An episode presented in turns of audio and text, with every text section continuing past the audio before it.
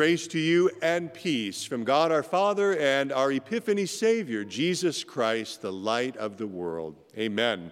The message for today, the 12th day of Christmas, the feast of the Epiphany, rises up out of that gospel reading read just now from Matthew chapter 2. Please be seated.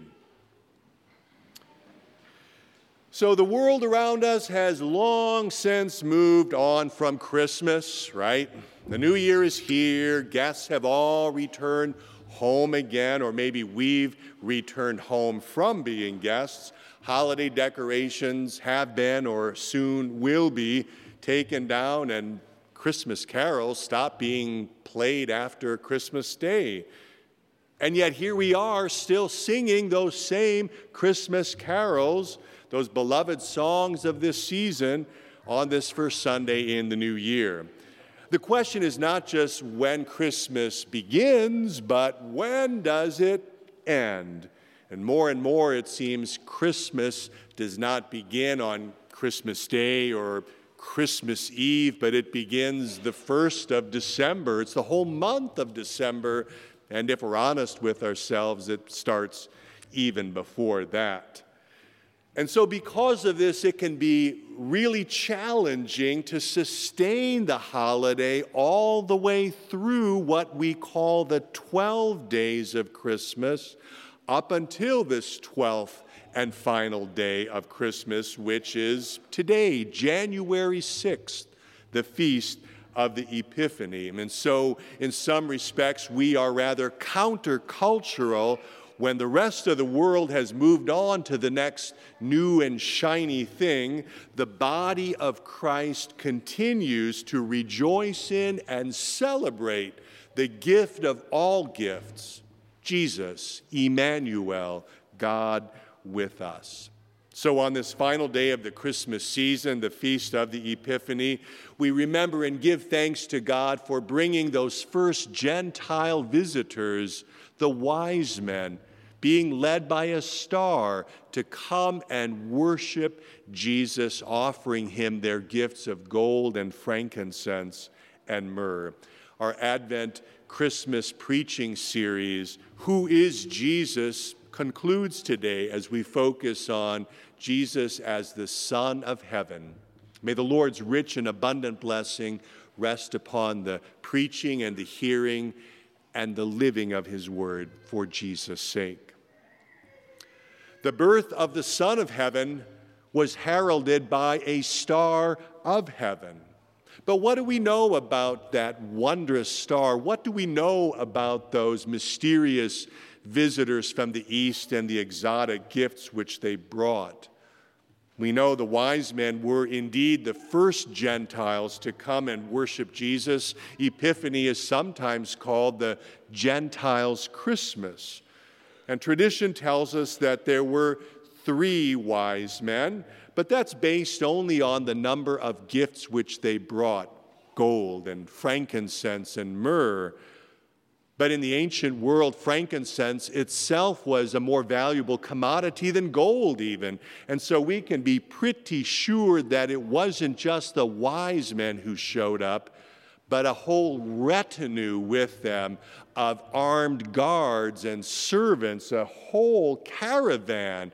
So you can imagine the wonder and astonishment when Mary and Joseph looked out their front door and saw this whole train of people out there wondering what in the world was going on.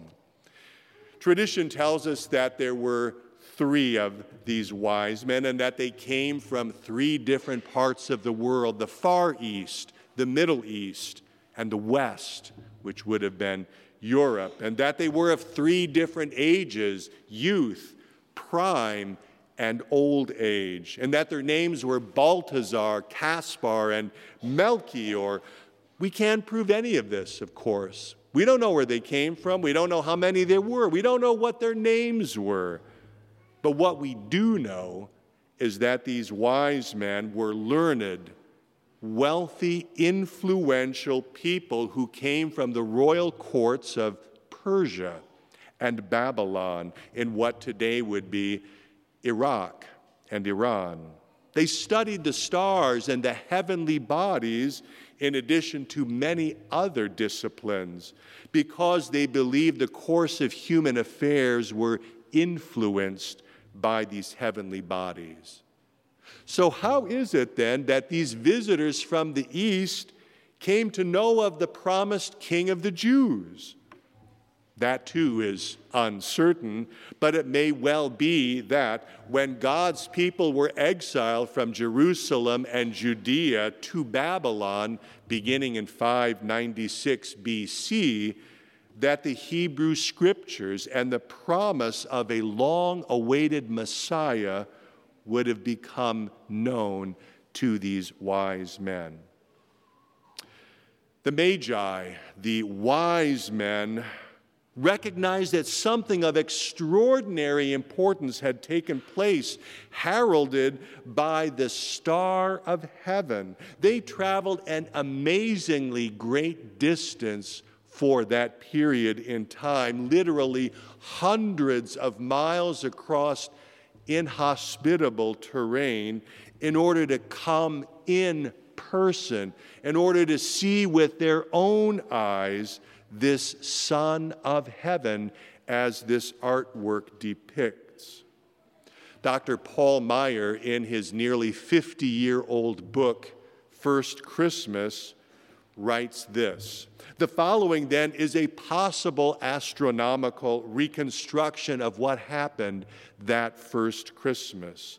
The conjunctions of Jupiter, the planet of kings, and Saturn, known as the shield or defender of Palestine in 7 and 6 BC, alerted the Magi to important developments in Palestine.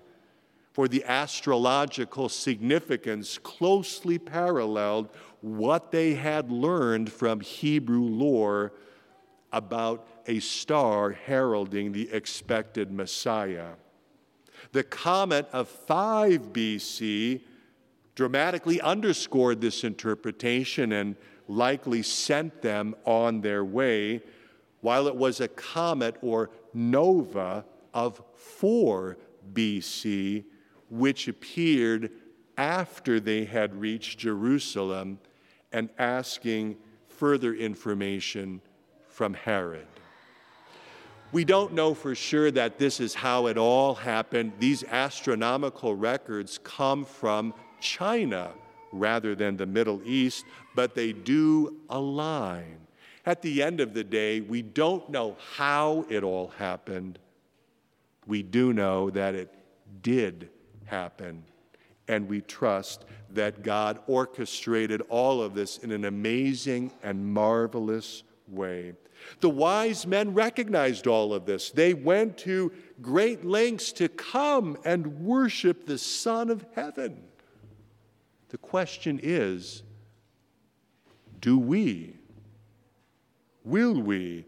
Or are our modern lives so overtaken by stress and pressure and anxiety of daily living that we do not see the forest for the trees?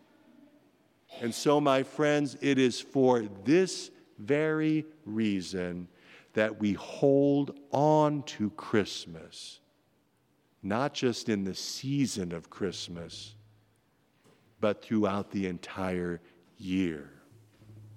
You see, Jesus, the Son of Heaven, came into our world fractured, broken, marred by sin in order to recreate us.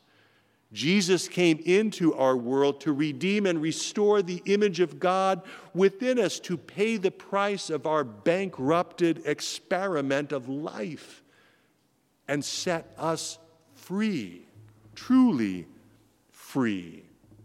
Free not to serve selfish pursuits that lead only to disappointment and ultimately to death, but free to love and serve this Son of Heaven. Like we said in the opening confession of sins, that we may delight in your will and walk in your ways to the glory of your holy name, not begrudgingly, not because we have to, but we want to. We are moved to. To love and serve this Son of Heaven with our whole heart and mind and spirit. Nothing short of a new creation is going to do. And all of this Jesus has done for us. Not with gold or silver or frankincense and myrrh, but with his holy, precious blood, with his innocent suffering and death. You see, there is a direct connection between the wood of the manger and the wood of the cross. This is why Jesus was born to give his life for you and for me, to die upon the cross.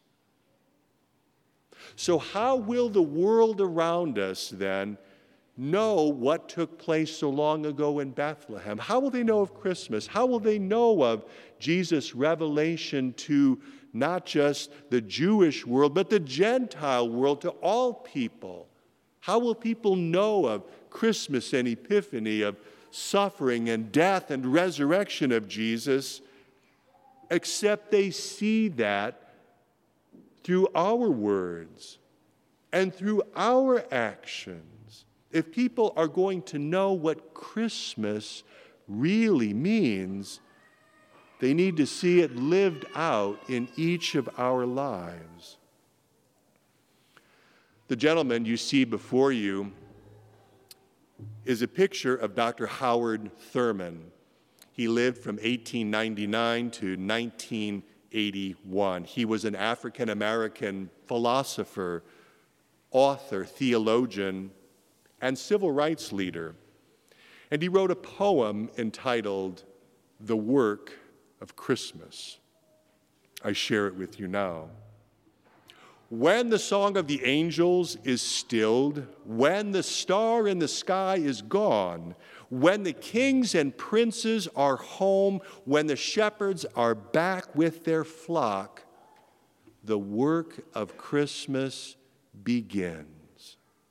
To find the lost, to heal the broken, to feed the hungry, to release the prisoner, to rebuild the nations, to bring peace among all, to make music in the heart. I love that poem. After this service, all of these beautiful decorations, the garland, the wreaths, the tree, the decorations, it all comes down, and our sanctuary in Narthex look pretty naked and bare after it's all removed. But that's when the work of Christmas begins in your life and in mine. That people in the world around us, people for whom Jesus shed his blood and gave his life, people who don't even know who Jesus is, that they would know that he was born for them.